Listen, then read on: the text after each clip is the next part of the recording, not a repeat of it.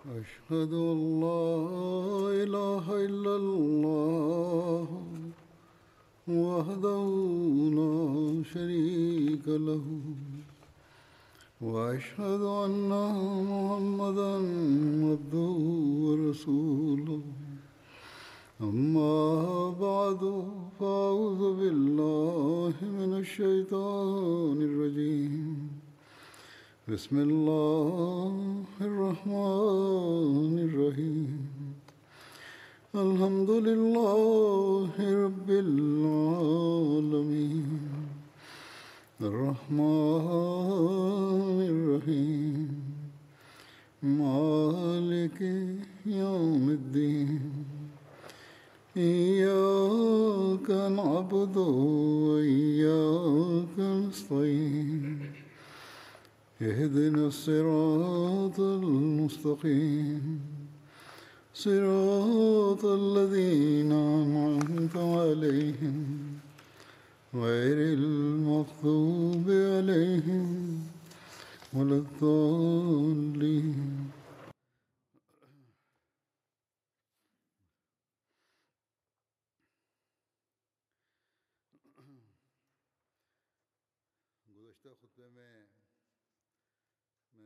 Hazrat amirulmuminin mwenyezi mungu amsaidie sana anasema katika hutuba iliyopita kuhusiana na kifo cha kishahidi cha hat umar raziallahu anhu nilikuwa nimezungumzia hitilafu itokayo baina ya hat ubaidullah bin umar na hat usman na pia nilikuwa nimesema kama riwaya ile ilivyokuwa imeelezwa ya kwamba ni riwaya tu na kwa kiasi gani ni kweli mungu anajua vizuri ya kuwa hawa walikuwa wamebishana. Kuhusu swala hilo baada ya kufanya tahkiki zaidi mambo yaliyofunuka na yaeleza hapa sehemu moja imeendikwa hivi ya kwamba hatubaidullah bin umar pale alipobishana na hat usman hadi wakati ule hat usman alikuwa bado hajachaguliwa kuwa khalifa imeshaelezwa kabla ya kwamba ubaidullah alikuwa na nia ya kuwaua watumua wote wa madina wahajiri wakajumuika zidi yake na wakamzuia na wakamtishia. Yeye akasema wallahi lazima nitawaua watumua wote. Na yeye hakuwajali wahajiri hata kidogo mpaka amr bin as akaendelea kumtuliza hadi yeye akamkabizi amr bin as upanga wake. Kisha saad bin wakas saad bin abi wakas akaja kwake ili kumfahamisha lakini ubaidullah bin umar akabishana naye vile vile. Kama ilivyokuwa imeelezwa ya kwamba yeye alibishana na hat usman na watu wakaingilia kati habari zinasema ya kwamba tukio hili litokapo baiati ya hat usman ilikuwa bado haijafanywa yani wakati ule hadi wakati ule hat usman alikuwa hajachaguliwa kuwa khalifa kama imeshaelezwa hapo kabla. Pia kuna habari ipatikanayo ya kwamba baadaye hat ubaidullah bin umar alikuwa ametiwa ndani. Baada ya baiati ya hat usman pale alipochaguliwa kuwa khalifa hat ubaidullah akaletwa mbele ya hat usman amirulmuminin akielekea kwa kundi la wahajiri na answar akawaambia kutoa rai kuhusu mtu huyo aliileta fitna katika islam. Hat ali bin abi talib akasema ya kwamba kumwacha huyo ni kinyume cha uadilifu sawa na rai yangu mtu huyo auawe yani ubaidullah bin umar lakini wahajiri wengine wakaichukulia rai hiyo kuwa na ukali mwingi na wakasema jana umar aliuawa na leo mwanaye auawe. Jambo hilo likawahuzunisha wote na hat ali pia akakaa kimya. Kisha hat usman akawataka waliohudhuria kikao kwamba mmoja wao alete ufumbuzi wa kutatua swala hilo gumu na atoe ushauri. Hat amr bin as alikuwepo katika kikao hicho.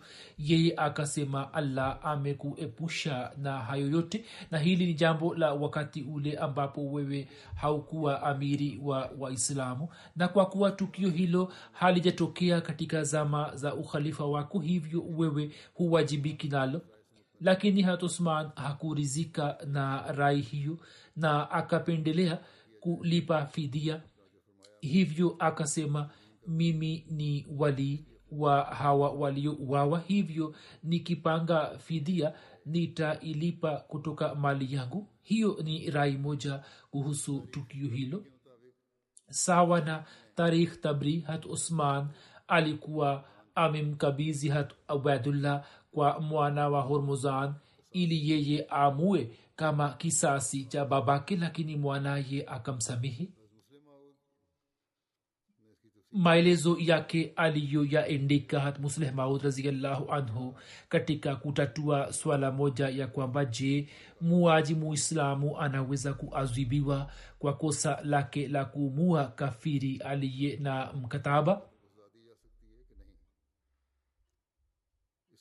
kuhusu jambo hilo nimeshaeleza tayari katika hutuba yangu moja iliyopita lakini ili kufafanua vizuri swala hilo na lieleza tena hatmusleh maud anasema ya kwamba katika tabri kumazban bin hormozan anasimulia tukio la kuuawa kwa babake hormuzan alikuwa chifu wa kiirani aliye na dini ya kimajusi na alikuwa ametuhumiwa kushiriki katika mauaji ya hat umar hivyo bila kufanya upelelezi wowote ubaidullah bin umar akaamua kwa hasira kali. Mwanaye anasema ya kwamba wairani walikuwa wanaishi madina kwa pamoja kama ilivyo kawaida ya kwamba kwa kufika katika nchi geni wananchi huzwihiri zaidi siku moja feroz ambaye alikuwa muaji wa had omar alikutana na babangu. Yeye alikuwa na hanjari moja iliyokuwa imenolewa toka pande mbili. Baba yangu mwanaye anasema baba yangu akashika hanjari ile na akamuuliza ya kwamba katika nchi hii unafanya nini na hanjari hiyo? Yaani nchi hii ni nchi yenye amani humo kuna haja gani ya silaha? Ye akasema naitumia kwa ajili ya kuwachunga ngamia. Walipokuwa wanaongeana wakati ule mtu fulani akawaona na hat umar alipouawa mtu huyo akaeleza ya kwamba yeye mwenyewe alikuwa amemwona hormuzan kumkabizi feroz hanjari ile. Hapo ubaidullah mwana mdogo wa umar akaenda kumua baba yangu hat usman alipochaguliwa kuwa khalifa yeye akaniita na akimkabizi na akimkamata ubaidullah akanikabizi na akasema ewe mwanangu huyu ni muaji wa babako na wewe una haki zaidi juu yake kuliko sisi basi nenda ukamue mimi nikamshika na nikatoka nje ya mji. Njiani mtu akikutana nami alikuwa akiungana nami na alikuwa hapigani nami. Wao walikuwa wakiniomba tu ya kwamba mimi ni mwache huyo. Basi nikielekea kwa waislamu wote nikasema kwamba je nina haki ya kuumua wote wakajibu ndio una haki ya kuumua na wakaanza kumkaribia ubaidullah wakisema ya kwamba yeye amefanya kazi mbaya. Kisha nikawauliza je nini mna haki ya kumwachisha huyu kutoka kwangu? Wao wakasema hapana la hasha. Na kisha wakamkaribia ubaidullah wakisema ya kwamba yeye amemua babake bila ushahidi wote. Hapo nikamwacha kwa ajili ya allah na kwa ajili yao na waislamu wakanibeba juu ya mabega yao kwa furaha na wallahi nikafika nyumbani nikiwa juu ya vichwa na mabega yao nao hawakuniacha kuweka mguu juu ya ardhi. Inathibitika kutoka riwaya hiyo ya kwamba imekuwa desturi ya masahaba ya kwamba wao walikuwa wanampatia muaji muislamu adhabu ya kumua mtu asiye muislamu. Na pia inathibitika ya kwamba hata kama mtu auawe na silaha gani yeye atauawa tu. Vivyo hivyo inathibitika ya kwamba serikali ndiyo yenye mamlaka ya kumtia ndani muwaji na kumpa adhabu kwani kutoka riwaya hii imebaini ya kwamba hat usman ndiye aliyemtia ndani ubaidullah bin umar na ndiye aliyemkabizi kwa mwana wa hormozan ili amue. Hakuna mrisi yote wa hormozan aliyeendesha kesi zidi yake wala kumtia ndani katika sehemu hii hatmusleh maud anasema ya kwamba ni muhimu kufutilia mbali shaka hii ya kwamba ili muaji aadhibiwe je akabiziwe kwa warisi wa mtu aliyeuawa? Kama alivyofanya hatusman au serikali yenyewe inawajibika kutoa adhabu basi ikumbukwe kwamba swala hili lina vipengele vyake. Hivyo islam imeliacha wazi ili lifuatwe sawa na haja ya zama. Kaumu sawa na utamaduni na hali zake inaweza kufuata njia inayofaa na hakuna shaka ndani yake ya kwamba njia hizi mbili zinafaa katika hali zake makhsus baada ya kueleza ufafanuzi huo sasa nitaeleza matukio mengine ya hat umar wakati wa kifo hat umar alikuwa na hali gani ya unyenyekevu wake? Kuhusu hilo mwanaye anasimulia yeye alimwambia mwanaye ya kwamba katika sanda yangu usifanye israfu usifanye israfu katika sanda yangu. Kama nitakuwa na kheri kwa allah yeye atanibadilishia katika mavazi mazuri kuliko hiyo. Na kama itakuwa kinyume chake basi yeye atanianganya kutoka kwangu na atafanya haraka katika kuinyanganya. Na pia usifanye ubazirifu katika swala la kaburi langu kama kuna kheri kwa ajili yangu kwa allah basi yeye atalipanua mpaka pale ambapo jicho langu litakwenda. Na kama nitakuwa kinyume chake basi yeye atalibana kwangu mpaka mbavu zangu zitavunjika. Na usimchukue mwanamke yeyote pamoja na jeneza yangu. Usinisifu kwa sifa nisizo nazo kwani allah ananijua vizuri zaidi na mkiwa tayari kunipeleka basi mufanye haraka. Kama nina kheri kwa allah basi mtakuwa mnanipeleka kwa kitu kilicho bora zaidi kwangu. Na kama itakuwa kinyume chake basi mtajiokoa haraka na shari ile mliyoibeba juu yenu. Yani mkitaka kunipeleka kwenye uwanja wa makaburi basi mufanye haraka. Kama nina kheri kwa allah basi mtakuwa mmenipeleka kwa kitu kilicho bora zaidi kwangu na kama itakuwa kinyume chake basi mtajiokoa haraka na shari ile mliyoibeba. Pia inapatikana ya kwamba hatumar alikuwa amefanya wasia ya kwamba msioshe maiti yangu na miski imesimuliwa na hat usman bin affan ya kwamba mimi nilimwendea hat omar ambapo kichwa chake kilikuwa juu ya paja la mwanaye hat abdullah bin omar.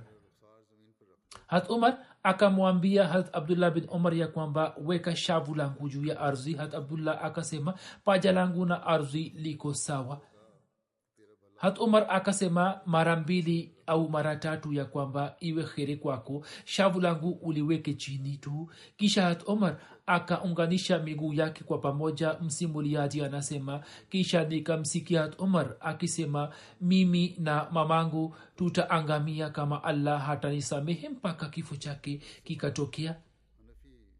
Hasimak hanafi anasema ya kwamba mimi nilimsikia ibni abbas akisema ya kuwa mimi nilimwambia hat umar kwamba allah alistawisha miji mipya kwa kupitia wewe na kwa kupitia kwako yakatokea maendeleo mengi na kwa sababu yako kazi fulani na fulani ikafanyika.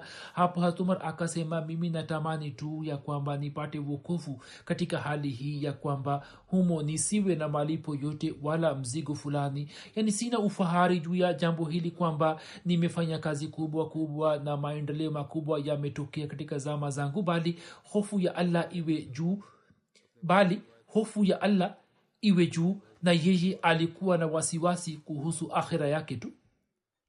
Zaid bin aslam anasimulia kutoka kwa babake ya kwamba wakati wa kifo cha umar ulipowadia yeye akasema nyini kuhusu uamiri mnafanya shaka juu yangu? Wallahi mimi napenda kujiokoa katika hali hii ya kwamba la alaya walali yani nisipate adhabu yoyote wala sawabu au malipo yoyote musleh maud raziallahu anhu anasema mtu kama hat umar ambaye alimaliza maisha yake yote katika ghamu na wasiwasi za kaumu ya kiislam ambaye akajitolea kwa hali ya juu katika nyakati zote ijapokuwa kutokana na matendo yake zabihu zake hazikufikia zabihu za hat um abubakar lakini kwa mujibu wa zamira na nia zilikuwa na usawa wake hata abubakar alipofariki dunia machozi yakaanza kutoka machoni mwa hat umar naye akasema kwamba mwenyezi mungu amteremshie abubakar baraka nyingi. Mimi mara nyingi nikajaribu kumshinda lakini sikufanikiwa. Safari moja mtume salllahualwalhi wasalam alisema leteni mali. Mimi nikaenda na nusu ya mali yangu na nikazwani ya kwamba leo nitamshinda abubakar lakini abubakar raziallahu anhu alikuwa ameshafika huko kabla yangu na kwa kuwa yeye alikuwa na uhusiano wa kifamilia na mtume saa salam na mtume salam alikuwa anajua kwamba yeye atakuwa hakuacha chochote hivyo alikuwa anamuuliza akisema kwamba abubakar nyumbani umeacha nini? Yeye akasema nimeacha jina la allah na jina la mtume wake katika nyumba yangu kwa kusema hayo hat umar alikuwa analia na kusema kwamba hata wakati ule pia sikuweza kumshinda yeye. Musleh mahud anasema hizi zilikuwa zabihu zake. Hata abubakar alikuwa na kawaida ya kujitolea lakini katika nyakati makhsus akaleta mali yake yote. Upande mmoja kulikuwa na watu hawa na upande mwingine kuna watu ambao hawapati nafasi ya kutoa sehemu ya kumi ya mali yao na wanasema kwamba sisi tumefilisika hat umar alipokuwa karibu ya kufa macho yake yalikuwa yakijaa machozi mara kwa mara na alikuwa akisema mungu wangu sistahili kupata malipo yote. Nachotaka ni kwamba nisalimike na adhabu yako. Kisha kuhusu mazishi na jeneza yake inasimuliwa ya kwamba mwanaye hat abdullah akamosha imesimuliwa na hat ibni umar ya kwamba sala ya jeneza ya hat umar ikasaliwa katika msikiti wa unabii na hat suheb raziallahu anhu akaswalisha sala ya jeneza yake. Sala ya jeneza yake ikaswaliwa katika sehemu iliyo katikati ya mimbari na kaburi la mtume salllahualhi wasalam imesimuliwa na jaber raziallahu anhu ya kwamba usman bin affan said bin zaid suheb bin sinan na abdullah bin omar walikuwa wameingia katika kaburi lake kwa ajili ya mazishi na hata majina ya hat ali hat abdurahman bin auf hat saad bin abi waqas hat talha na hat zubair bin awam pia yanatajwa katika suala hilo. Almasihi maudlah islam anasema kuzikwa karibu na watu wema. Pia ni neema moja kubwa.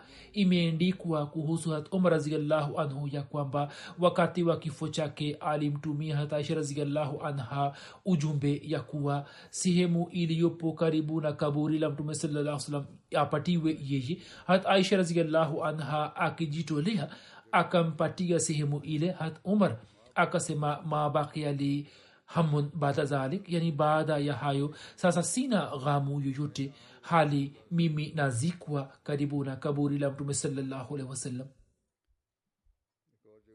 Katika sehemu nyingine almasihi maula salam anasema ya kwamba mtu anayejiunga na allah kwa shauku yote basi yeye kamwe hampotezi. Hata kama vitu vyote vya dunia viwe adui wake na mwenye kumtafuta allah hapati hasara wala ziki yoyote na allah hawachi wa kweli bila msaada.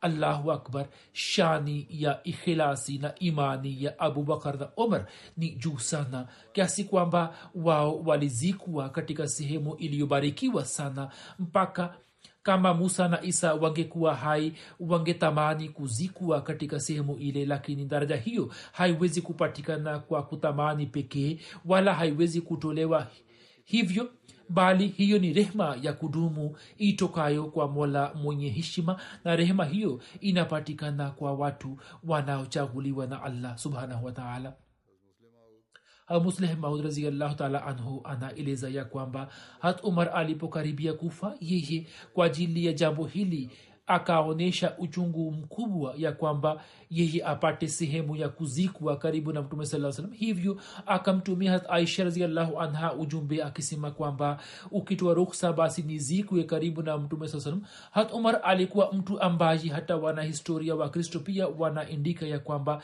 jinsi yeye alivyotawala hakuna aliyetawala katika dunia. Wanahistoria wa kristo wanamtukana mtume saa salam lakini wanamsifu hat umar mtu huyo ambaye muda wote mtu huyo ambaye muda wote alikuwa anakaa na mtume salallahu alehi wasallam wakati wa kufa pia anatamani kwamba yeye apate nafasi katika miguu ya mtume salallahu alaihi waalaihi wasallam.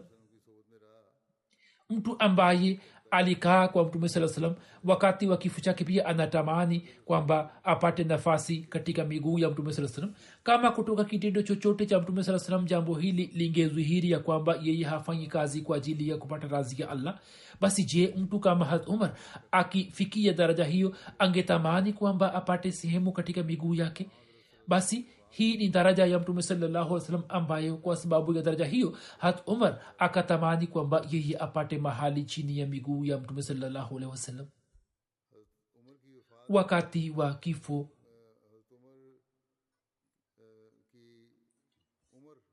wakati wa kifo hat umar alikuwa na umri gani kuhusu umri wake kuna rai mbalimbali zipo riwaya tofauti zinazoeleza mwaka wa kuzaliwa kwake hivyo wakati wa kifo chake kuhusu umri wake kuna kauli mbalimbali mbali. hivyo katika riwaya mbalimbali mbali za tarikh tabri usdulghaba albidaya wanihaya riazunazara na tarikhulkhulafa umri wake umeelezwa kama miaka hamsini na tatu hamsini na tano hamsini na saba hamsini na tisa sitini na moja sitini na tatu na sitini na tano. Sawa na riwaya za sahih muslim na tirmzi umri wake ulioelezwa ni miaka sitini na mitatu.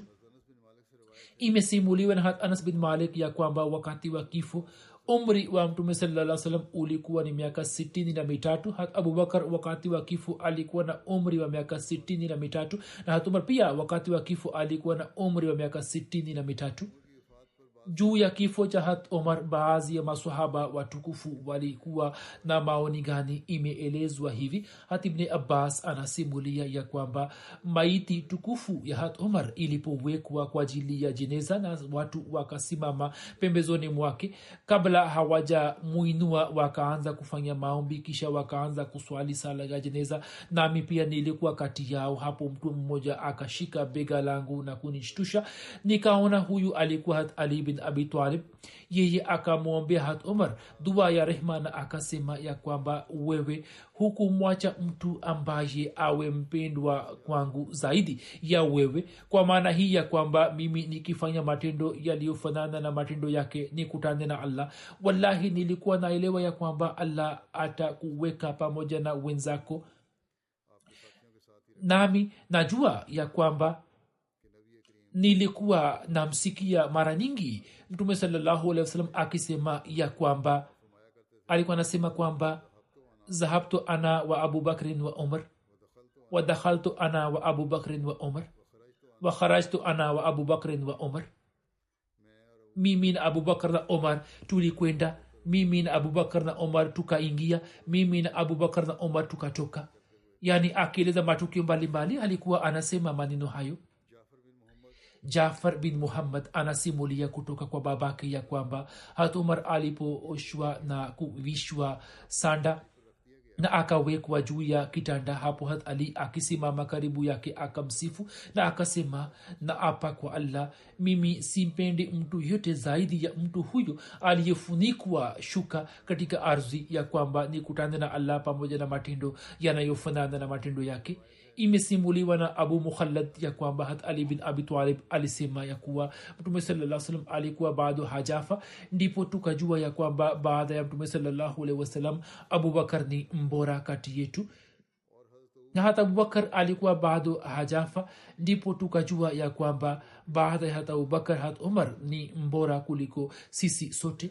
Zaid bin wahab anasimulia ya kwamba sisi tukamjia hat abdullah bin masud yeye akimkumbuka hat umar akalia sana na machozi yakaendelea kudondoka chini. Kisha akasema hatumar alikuwa ngome ya islam. Watu walikuwa wakiingia katika ngome hiyo na walikuwa hawatoki nje yake. Yeye alikuwa ngome madhubuti na imara ya islam watu walikuwa wakiingia humo na walikuwa hawatoki nje. Kifo chake kilipotokea ngome hiyo ikapata ufa na watu wanatoka nje ya islam. Imesimuliwa na abu wail ya kwamba hat abdullah bin masud akasema kama elimu ya hat umar iwekwe upande mmoja wa mizani na elimu ya watu wote wengine iwekwe upande wa pili upande wa hat umar utakuwa mzito zaidi. Abu wail akasema habari hiyo nikamweleza ibrahim yeye akasema wallahi hiyo ni kweli kabisa. Abdullah bin masud alikuwa amesema zaidi ya hayo. Nikasema amesema nini? Akasema kifo cha umar kilipotokea yeye akasema ya kwamba katika sehemu kumi za elimu sehemu zake tisa zimetoka sasa. Hat anas akasema ulipotokea ushahidi wa umar hata butalha akasema hakuna nyumba yoyote ya mjini au vijijini katika arab isipokuwa nyumba ile imepata hasara kutoka ushahidi wa umar yaani alikuwa akiwasaidia wote na kwa yakini watu wote watapata athari ya kifo chake. Hata abdullah bin salam baada ya jeneza ya hat umar akisimama karibu na kitanda cha hat umar akasema ewe umar wewe ulikuwa ndugu mzuri wa kiislam uliyekuwa mkarimu kwa haki na bakhili kwa batili. Wakati wa kuonyesha furaha ulikuwa ukifurahi na wakati wa hasira ulikuwa unaonyesha hasira. Ulikuwa na jicho tukufu mwenye moyo mkunjufu. Haukuwa na tabia ya kumsifu mtu asiye na haki yake wala kumteta kuna riwaya isemayo kuwa had said bin zaid alipolia juu ya kifo cha had umar mtu fulani akasema ewe abul awar kwa nini unalia? Ye akasema mimi nalia kuhusu islam. Kwa yakini kutokana na kifo cha had umar islam imepata ufa ambao hautazibika hadi kiama hatibre omar anasimulia ya kwamba katika maisha ya mtume salllahualwalhi sisi tulikuwa tunasema ya kwamba katika umati wa mtume salam mtu aliye bora zaidi baada ya mtume saa ni abubakar kisha ni hat omar kisha ni hat usman raziallahu hat huzefa akasema katika zama za hat umar mfano wa islam ulikuwa ni kama mtu aliyekuwa anapiga hatua na kupata maendeleo na kilipotokea kifo chake cha kishahidi zama ile ikageuka na sasa inaendelea kukaa nyuma.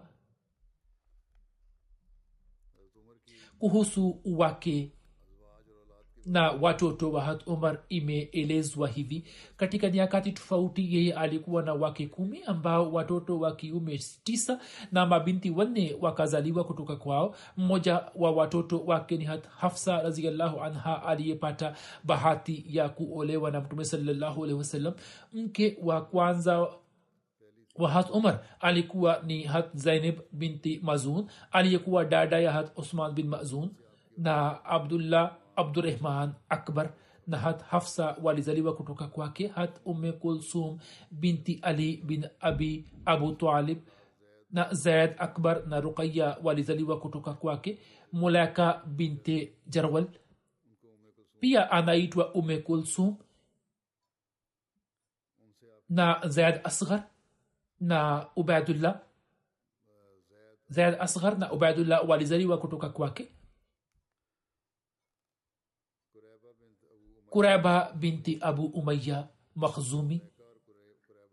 Kwa kuwa mulaika na kureba walikuwa hawakusilimu hivyo mwaka sita hijria hat umar alikuwa amewapa talaka. Hadrat jamila binti thabit jina lake lilikuwa asia mtume sawasalam alikuwa amelibadilisha jina lake na kumpatika jina la jamila. Huyo alikuwa dada ya asim bin thabit aliyekuwa sahaba wa badr na mtoto wake asim alizaliwa kutoka kwake kutoka lohaya. Kuna mtoto wake abdurahman ausat kuna mke wake mwingine aitwaye umewalad yani mjakazi anayeolewa na akipata kizazi basi anakuwa huru. Kulikuwa na ume walad mwingine ambaye abdurahman asghar alizaliwa kutoka kwake hat umme hakim binti haris na fatuma akazaliwa kutoka kwake. Kutoka fukaha alikuwa na binti yake zainab. Hazrat atika binte zaid na mtoto wake aitwaye fayaz alizaliwa kutoka kwake. Msomi maarufu edward gibbon ana akimsifu hat umar anaandika ya kwamba utakaso na unyenyekevu wa hat umar haukuwa chini ya hat abubakar. Chakula chake kilikuwa ni chapati ya shairi na tende tu. Maji ilikuwa kinywaji chake. Yeye aliwahubiri watu katika hali hii ya kwamba kanzu yake ilikuwa imechanika katika sehemu kumi na mbili. Gawana muirani aliyemsifu sana mshindi huyo alimwona yeye akilala juu ya ngazi za msikiti wa unabii pamoja na watu maskini uchumi unakuwa ni sababu ya kuleta unafuu kwa watu hivyo kwa sababu ya kuongezeka kwa kipato. Hatumar aliweza kuwapangia watu mbalimbali posho zao lakini alikuwa hajali dhati yake. Yeye alimpangia abbas aliyekuwa baba mdogo wa mtume salallahu salam posho ya kwanza iliyokuwa na dirhamu elfu ishirini na tano au vipande vya fedha. Masahaba walioshiriki vita vya badr kila mmoja wao alipangiwa dirhamu elfu tano tano. Masahaba wengine wa mtume saa salam walizawadiwa vipande elfu tatu vya fedha kwa mwaka. Michael h. Hart amezungumzia watu mia moja wenye ushawishi mkubwa katika historia kwenye kitabu chake the 100 na mtu wa namba moja aliyemchukua ni hat muhammad na kwenye kitabu chake hicho katika namba 52 ameeleza kuhusu hat raziallahu anhu. Huyu anaandika ya kwamba umar bin khatab alikuwa khalifa wa pili wa waislam na aghlabu alikuwa khalifa azimu wa waislamu. Yeye alikuwa sahaba wa mtume saa salam na alizaliwa katika makka. Mwaka wa kuzaliwa kwake haujulikani lakini labda ilikuwa zama karibu na mwaka 586 iswia mwanzoni omar alikuwa adui mkali wa muhammad alehi na dini yake lakini ghafla omar akasilimu na kisha baada yake akawa miongoni mwa wasaidizi wake imara sana. Hiyo inafanana na mfano wa st paul. Omar pia akawa miongoni mwa washauri wa karibu wa mtume saa salam na akawa hivi hivi hadi kifo chake mwaka mia sita thelathini na mbili iswi muhammad salllahu alwalhi wasallam alifariki dunia bila kumteua mrisi wake omar mara moja akaunga mkono na ukhalifa wa abubakar ambaye alikuwa sahaba wa karibu wa mtume saa salam na pia alikuwa baba mkwe wake.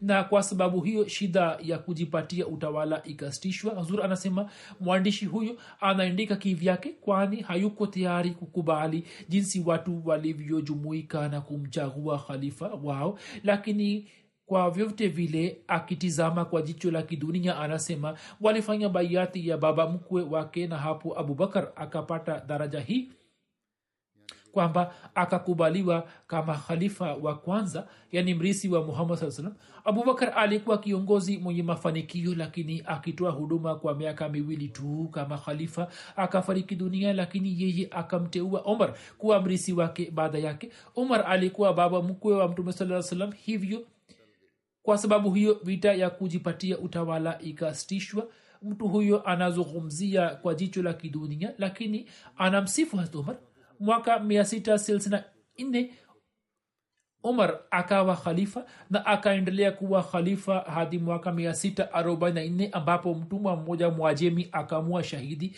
katika madina. Omar akiwa katika hali ya mahututi akaunda kamati ya watu sita ambayo itamchagua mrisi wake na safari hii pia akasitisha vita ya kujipatia utawala. Kamati hiyo ikamchagua othman kama khalifa watatu ambaye akatawala kuanzia 644 hadi 656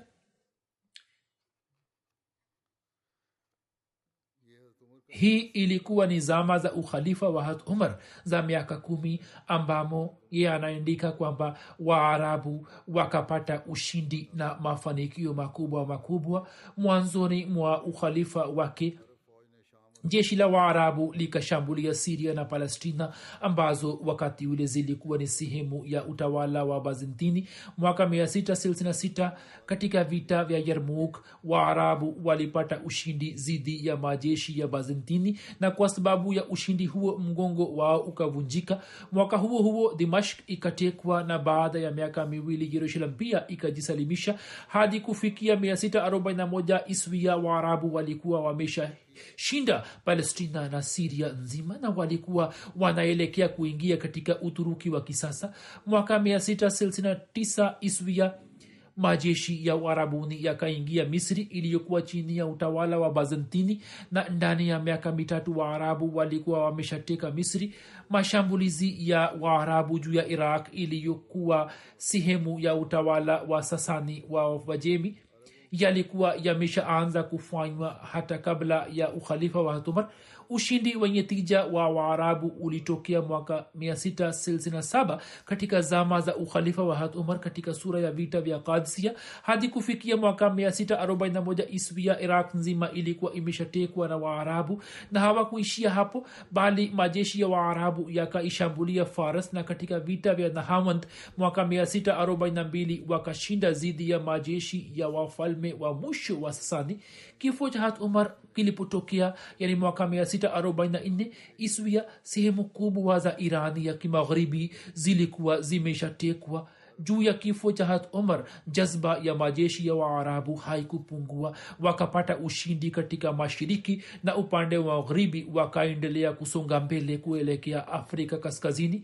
Kisha anaandika ya kwamba ushindi na mafanikio ya omar yana umuhimu wake mkubwa ijapokuwa watu wa iran walikubali islam lakini mwishowe walipata uhuru kutoka utawala wa waarabu lakini siria iraq na misri hazikufanya hivyo. Wao wakashika rangi ya uarabuni na hiyo ndiyo hali hadi leo kisha anaandika kwamba bila shaka omar alilazimika kuunda sera ili aweze kusimamia utawala huo azimu uliokuwa umetekwa na majeshi yake. Yeye akaamua ya kwamba maeneo yaliyotekwa na waarabu katika maeneo hayo wao wawe na daraja makhsus na waishi katika makambi tofauti na watu walio wenyeji watu waliokuwa chini yao walikuwa wanalazimika kutoa jizia lakini walikuwa na amani na usalama kote kote na walikuwa hawawajibiki kwa jukumu lolote. Hasa walikuwa hawashurutishwi kukubali islam. Jambo hilo linathibitisha ya kwamba vita vya waarabu vilikuwa ni kama vita vya kitaifa ijapokuwa kulikuwa na sehemu fulani ya kidini ndani mwake. Mafanikio ya omar bila shaka ni yenye kuvutia watu wote. Baada ya muhammad salllahu alehi wasallam yeye alikuwa na mchango wake mkubwa katika kusambaza na kueneza islam. Bila mafanikio yake aliyoyapata yeye huenda islam isingeenea kwa kasi jinsi ilivyoenea leo. Pia maeneo yaliyotekwa katika zama za had umar yanapatikana katika uarabuni hadi leo bila shaka muhammad saa salam ndiye mwenye kuchangia zaidi katika maendeleo ya islam lakini kusahau mchango wa hat umar kutakuwa kosa kubwa. Katika zama za mtume salllahualwalhi wasallam maendeleo yakapatikana sana ambayo yakapanuka zaidi na zaidi katika zama za hat umar raziallahu anhu. Kisha anaandika ya kwamba huenda habari hii itawashangaza wengi ya kuwa omar ambaye ni mtu asiye maarufu katika dunia ya kimagharibi anastahiki kupewa daraja kubwa zaidi kuliko charleman na julius caesar. Na ushindi na mafanikio ya waarabu yaliyopatikana katika zama za hat umar yana umuhimu mkubwa ukilinganisha na mafanikio ya charleman na julius caesar.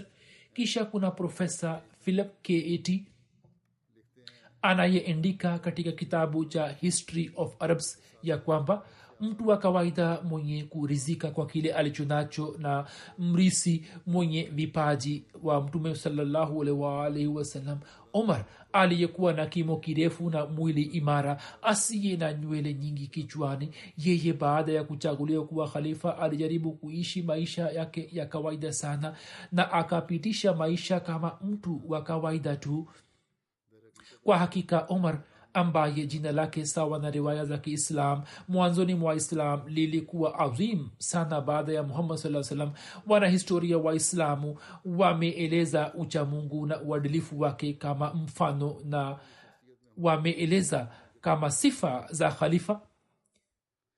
Kisha anaandika ya kwamba hulka zake adhimu zilikuwa mfano wa kuigwa kwa viongozi wote inasemwa kuwa yeye alikuwa na shati na kanzu moja tu na zote mbili zilikuwa zimeshonewa vipande vipande vya kitambaa. Yeye alikuwa akilala juu ya majani ya mitende. Yeye hakuwa na wazo lolote isipokuwa waarabu na islam ipate maendeleo na amani na uadilifu upatikane na waarabu wazidi katika imani. Habari hizi bado zinaendelea. Inshallah nitaeleza katika siku za usoni. Wakati huu nitawazungumzia baadhi ya marehemu na kusalisha jeneza yao ambao marehemu wa kwanza ni mheshimiwa sahibzadi asifa masuda begam sahiba ambashi alikuwa mke wa daktari mubashir ahmad sahib mwana wa hatmiza bashir ahmad sahib. Kifo chake kimetokea siku zilizopita. Alikuwa na umri wa miaka tisini na mbili. Inalillahi wa ina ilaihi rajiun. Yeye alikuwa mjukuu wa hatmasihi maudlah na alikuwa binti mdogo wa hatnawa mubaraka begam sahiba na hatnawa muhammad ali khan sahib alikuwa binti mkwe wa hadrat mirza bashir ahmad sahib raziallahu anhu kwa fadhila ya allah alikuwa musi. Katika familia yake ameacha nyuma mwana mmoja na mabinti wanne mwanaye tarik akbar anasema ya kwamba mama daima aliendelea kuwa mtifu kwa jumuiya na kwa khalifa wa zama. Daima alikuwa akijitahidi kuitumikia jumuiya na kutimiza haki ya wasia wake. Yeye alikuwa amelipa mchango wa mali yake katika maisha yake na kila mwaka alikuwa akitoa mchango. Kwa niaba ya marehemu wengine alikuwa akiwasaidia maskini kwa moyo mkunjufu na kwa siri. Kuhusu watumishi mara nyingi alikuwa ana ni nasihi ya kwamba hawa ni ndugu zako hivyo uwajali sana. Alikuwa akijitahidi kuimarisha uhusiano na familia na alikuwa anafanya juhudi ili mtu yeyote asipate shida kutoka kwake. Alikuwa akiswali kwa wakati na kutimiza haki za allah na waja wake binti mkwe wake anasema naima sahiba kwamba nyumba yetu ujenzi wake ulipomalizika huku marekani akasema kabla hamjaleta vifaa katika nyumba hii musali nafali katika kila chumba na kila kona ya nyumba hii. Kisha anasema baada ya kifo cha mamangu akaniambia kwamba usije ukaelewa kwamba sasa huna mama bali mimi ni mama yako na kwa kweli dhati yake pendwa iliyojaa mapenzi ikanipenda zaidi hata kuliko mabinti zake.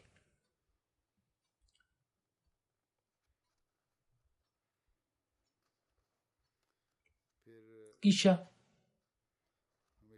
daima alikuwa akisihi kushikamana na ukhalifa na khalifa mtukufu anasema kwamba yeye alikuwa na uhusiano mbalimbali pamoja nami kwani huyo alikuwa dada ya bibi yangu kutoka mama mwingine hivyo alikuwa akiitwa bibi na pia alikuwa mama yangu mdogo na alikuwa shangazi yangu vile vile lakini alikuwa akisema kwamba pamoja na uhusiano huo wote mimi ni mtifu kwa khalifa wa zama.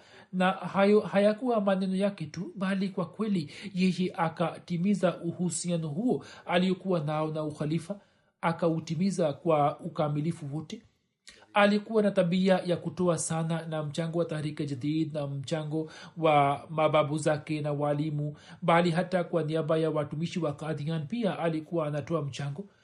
Mtumishi wake kila alipokuwa akiondoka alikuwa anampatia chochote na kumsindikiza na kwa wema na alikuwa akisema kwamba kama nimekosea basi unisamehe kuna binti yake shahida anasema tangu utotoni mama yetu alikuwa ametuambia kuhusu allah na alikuwa akisema kwamba hata kama mkihitaji kamba ya viatu basi muombe kutoka kwa allah na mufanye maombi. Alikuwa akitusihi sana kuheshimu ukhalifa. Na kila ulipotokea muda wa uchaguzi wa ukhalifa alikuwa akisema kwamba yote atakachaguliwa kuwa khalifa kazi yetu ni kumtii kwa ukamilifu wote na pia alikuwa anasema kwamba fanyeni maombi kwamba nini muwe tawi bichi la hatmasihi mslam na msije mkawa tawi kavu na kuwa sababu ya kumpotosha mtu fulani.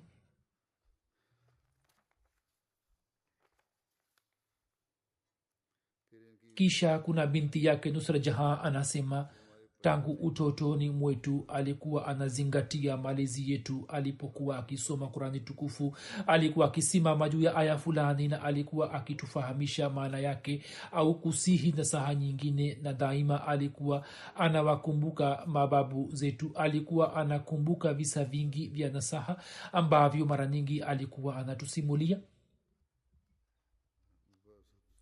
Sadr sahiba lajna wilaya lahor fozia shamim sahiba ambaye ni binti ya nawab ahmadul hafiz begam sahiba anasema marehemu alikuwa na sifa chungu nzima. Kila alipokuwa akiambiwa kuhusu mchango fulani alikuwa akitoa kwa moyo mkunjufu na moyo mpana.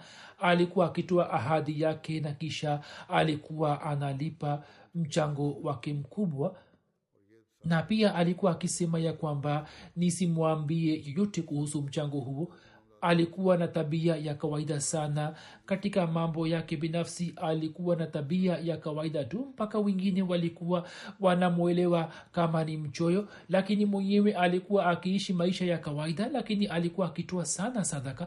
Anasema safari moja nilimwambia atoe mchango kwa ajili ya msikiti. Hapo akatoa mchango mkubwa takriban rupia milioni kumi na akatuma kwa ajili ya msikiti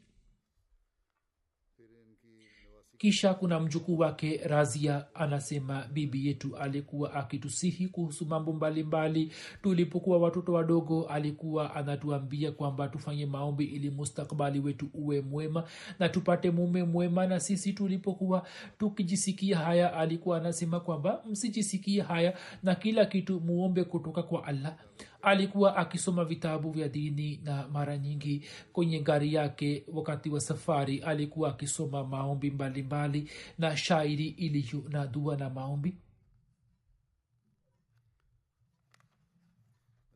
Mwenyezi mungu amghufirie na amrehemu na awajalie kizazi chake ili nao pia waweze kufuata nyayo zake. Kisha jeneza inayofuata ni ya mheshimiwa klara apa sahiba mke wa rolan saisan bav sahib amiri wa zamani wa jumuiya ya kazakhstan aliyefariki dunia mwezi uliopita. Ina lillahi wa inalahi rajiun ataurab chima sahib mbashiri wa kazakistan anaandika ya kwamba miaka ya 495 marehemu alipata nafasi ya kujiunga na jamaat. Alitokana na familia maarufu ya kazakistan mume wake mheshimiwa rolan saison baef saheb alikuwa amiri wa kwanza wa jamaat kazakistan na pia amewahi kuwa mshauri wa rais wa nchi na pia ni msomi maarufu wa lugha ya kirusi na kazakh hata kalarasayaba pia alikuwa mfasiri mzuri upatikanaji wa jumuiya katika nchi ya kazakistan unatokana na kalara sahiba na mumewe rolan sahib b. Kalara sahiba alifasiri kurani tukufu katika lugha ya kazakh ambayo haijapigwa chapa lakini hiyo ni dalili ya mapenzi yake aliyokuwa nayo na jamaat jinsi alivyokuwa akitamani kuiona jumuiya ikienea katika kazakhstan na kwa ajili yake alikuwa anafanya juhudi kubwa. Mamula wa maeneo yake wakati wa kuipinga jamaat wakieleza habari za familia yake wanasema wazi kwamba hawa ni waahmadia na ndio wenye kuleta ahmadia katika nchi hii. Binti yake Mar- marbasa sin baiba anaendika mama yetu alikuwa mfasiri mzuri na alikuwa na sifa nyingi na tabia njema. Alikuwa miongoni mwa uanzalishi wa kituo cha kazakistan cha utamaduni house of abai kilichoanza mwaka 95 katika london. Akiwa hapa hapa london aliandika kitabu kimoja kazakistan na huu ni wakati ambapo akajua kuhusu jumuiya na akapata nafasi na bahati ya kufanya baia juu ya mkono wa hadhamsi rabe rahimullahu taala anasema kwamba yeye hakuwa mama wa watoto wake pekee bali wote waliokuwa wanamjia kuomba msaada au ushauri yeye alikuwa mama kwao. Nuram taibek sahib anasema ya kwamba yeye alikuwa mama kwa vijana wote wa ahmadia na hasa jumuiya nzima ya kazakistan anasema katika muda wa miaka kumi mimi nimemwona nimeona zama za klara sahiba ambapo katika miaka mitatu ya mwanzoni alikuwa akifanya kazi na kuitetea jamaat kama mlima.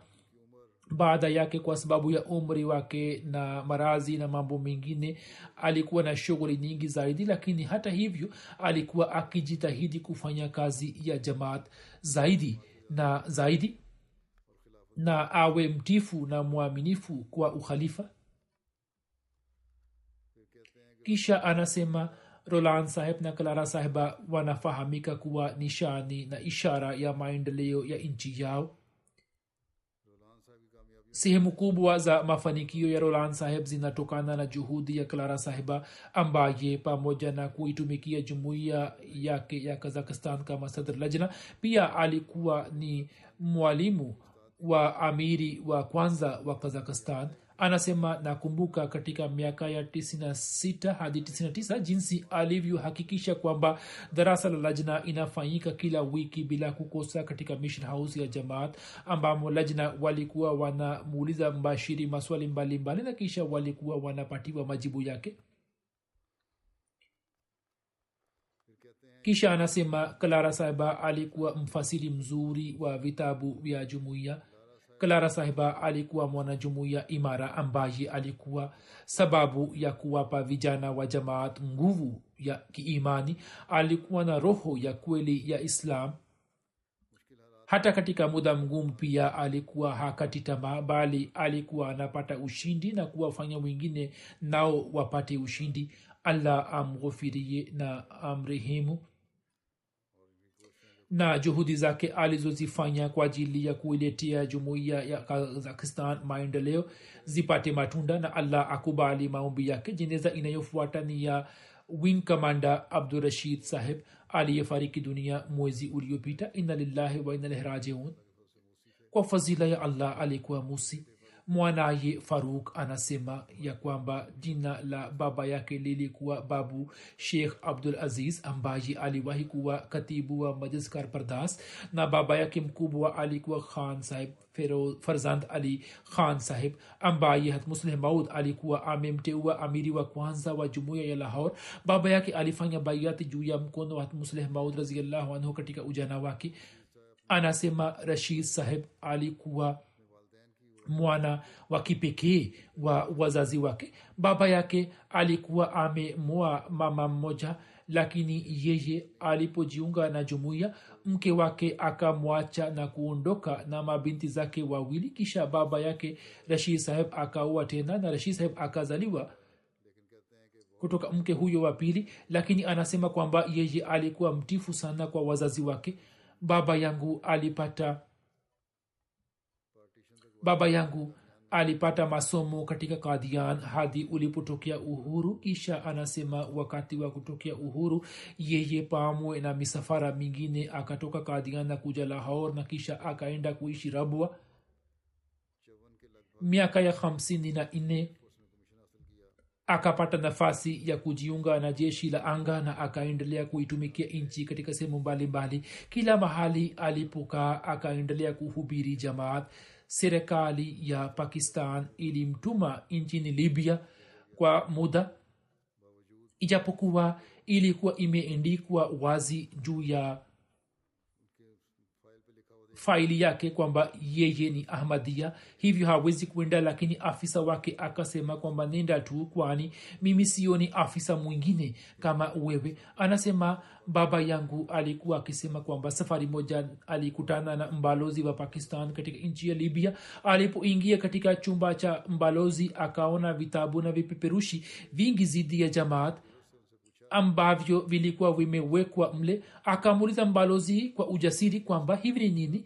Ye akasema haya ni mambo ya kipuuzi tu. Wewe usiwe na wasiwasi. Na akasema kwamba kutoka serikali ya ziaul vitabu hivi vimetumwa na tumeambiwa kwamba tusambaze katika nchi zetu na balozi zote za uharabuni zimetumiwa. Kisha anasema kwamba mwaka 1982 juu ya ripoti yake moja khalifa msirabe alipokuwa amekuja spain khalifa msirabe rahimullahu taala akamteua amiri wa jumuiya ya libya na akaandika juu ya barua yake kwa mkono wake kwamba yeye ni amir wa kwanza wa jumuiya ya libya.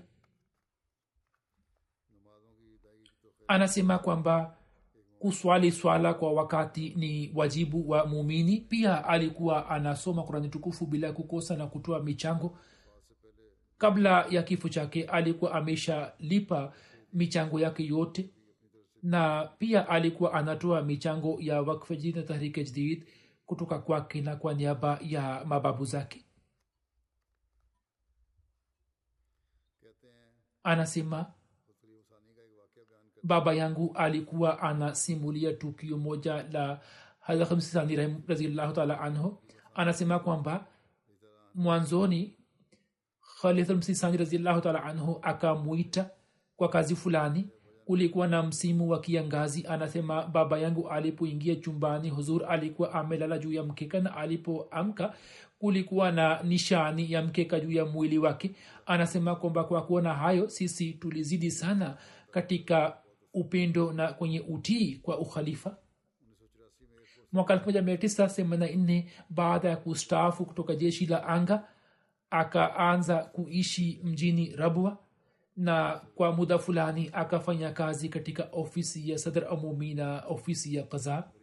Marehemu alikuwa mwenye kuwajali watu maskini na alikuwa anajali mahitaji yao na alikuwa anasema anasema kwamba hata wakati wa kifo chake pia akatoa wasia kwamba nini muwajali watu maskini mwenyezi mungu amghofirie na amrehemu na awajali watoto wake waweze kuendeleza mema yake jeneza inayofuata ni ya bi zubaida begum sahiba mke wa karim ahmad naim sahib wa marekani ambaye kifo chake kimetokea siku za nyuma. Ina lillahi wainarajiun yeye alikuwa binti mkwe wa hadrat dr. Hashimdullah khan saheb marehemu alikuwa mwenye kuupenda ukhalifa na alikuwa na tabia njema.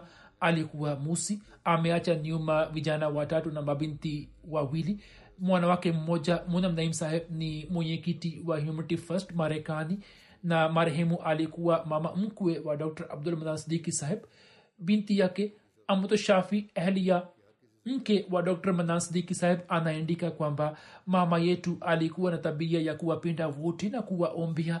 Alikuwa akitoa ushauri ulio na ikhilasi na alikuwa akiwasaidia watu maskini. Alikuwa anawatindia jamaa wote kwa mapenzi na kwa wema alikuwa na swali sala ya tahajudi na aliendelea kuishi maisha yake yote akiwa anatawakali juu ya allah. Tumemwona akifanya ibada tangu utotoni alikuwa na wasiwasi wa kutoa mchango kwa wakati. Mwenyezi mungu amghofirie na amrehemu na awajalie watoto wake waweze kuendeleza mema yake. Jeneza inayofuata ni ya hafiz ahmad saheb ambaye amefariki dunia siku za nyuma inna lillahi rajiun. Marehemu alikuwa na shauku ya kusoma kurani tukufu tafsiri na maelezo yake. Pia alikuwa amesoma vitabu vyote vya sayidina ahmad islam aliweza kupata nafasi ya kuitumikia jamaat katika rabwa. Alikuwa anaswali swala kwa wakati alikuwa ana wakarimu alikuwa anawatumikia wageni na muda wote alikuwa anamkumbuka allah. Alikuwa na sifa ya kuwajali wengine. Alikuwa anajiingiza katika uchungu na alikuwa anawapatia wengine utulivu. Marehemu alikuwa musi ameacha nyuma mke vijana watatu na mabinti watatu. Mwanamkwe mmoja aitwaye kashef hamid bajwa saheb anafanya kazi katika ofisi ya ps hapa kama mbashiri binti yake amatul qudus anasema baba yetu alikuwa na sifa ya unyenyekevu mkubwa. Alikuwa anaishi maisha ya kawaida sana. Alikuwa anakimbia ufahari. Alikuwa anawajali watu maskini na kuwasaidia. Licha ya kuwa na wasaa alikuwa anatumia kiasi kidogo juu ya zati yake na alikuwa anatumia nyingi juu ya wengine mwenyezi mungu amghofiri na amrehemu na awajalie watoto wake waweze kuendeleza mema yake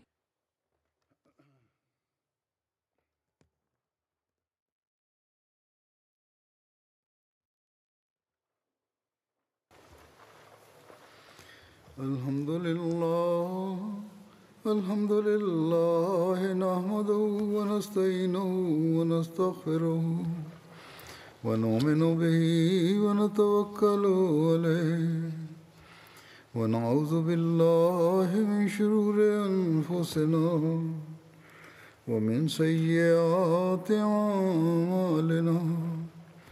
من يهده الله فلا مضل له ومن يضلل فلا هادي له.